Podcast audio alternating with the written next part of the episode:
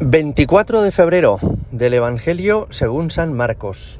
En aquel tiempo dijo Jesús a sus discípulos, El que os dé a beber un vaso de agua porque sois de Cristo, en verdad os digo que no se quedará sin recompensa.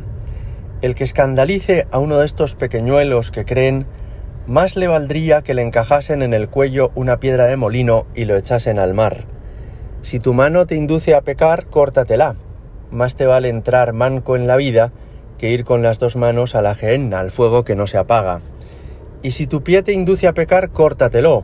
Más te vale entrar cojo en la vida que ser echado con los dos pies a la gehenna. Y si tu ojo te induce a pecar, sácatelo.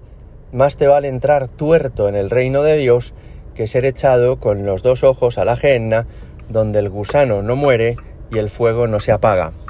Todos son salados, todos serán salados al fuego Buena es la sal, pero si la sal se vuelve sosa, ¿con qué la salaréis? Tened sal entre vosotros y vivid en paz unos con otros. Palabra del Señor. Una inversión consiste en renunciar a algo por un tiempo para obtener un beneficio mayor. Por ejemplo, hay personas que invierten en bolsa y sus ahorros los meten ahí, se quedan sin ese dinero durante un tiempo, pero después pueden obtener un 2, un 3, un 5% de interés. Otras personas invierten en un plan de pensiones o en un fondo de inversión. Invertir significa renunciar a algo por un tiempo con el objetivo de encontrar en el futuro algo mejor. Y la vida espiritual tiene mucho de inversión, es decir, que hace falta renunciar a cosas en la actualidad en vistas a un bien mayor en el futuro. De esto nos habla hoy Jesús en el Evangelio, cuando él dice, si tu ojo te hace caer, sácatelo. Si tu mano te hace caer, córtatela. ¿A qué se está refiriendo? Pues a que por nuestras decisiones en esta vida tendremos una eternidad u otra. Y que en ese sentido merece la pena renunciar a todo lo que aquí puede alejarnos de Dios con tal de poder alcanzar definitivamente la gloria en el cielo. Esto a veces nos cuesta porque buscamos a veces el beneficio inmediato y uno piensa, no, yo lo que quiero es disfrutar ahora y no me importa lo que sea mañana o lo que pase más adelante. Y en el fondo eso es cortedad de miras, como podéis imaginar, ¿verdad? Interesa mucho más pensar a medio y largo plazo y estar dispuesto a renunciar en el presente a cosas por un bien mayor.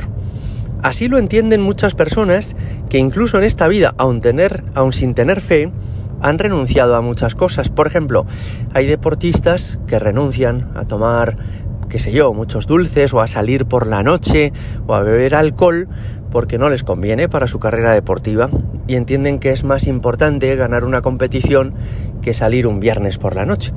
O hay personas que por estudiar una oposición han renunciado a unos años de estar por ahí muy libres haciendo lo que les apetece porque entienden que la seguridad que les ofrecerá este trabajo cuando aprueben la oposición merece todos los sacrificios que puedan hacer ahora. Pues con respecto a la vida eterna sucede algo semejante. San Ignacio de Loyola en el libro de los ejercicios espirituales lo explica muy bien cuando habla de cómo hacer las elecciones en esta vida, es decir, cómo elegir lo que nos conviene.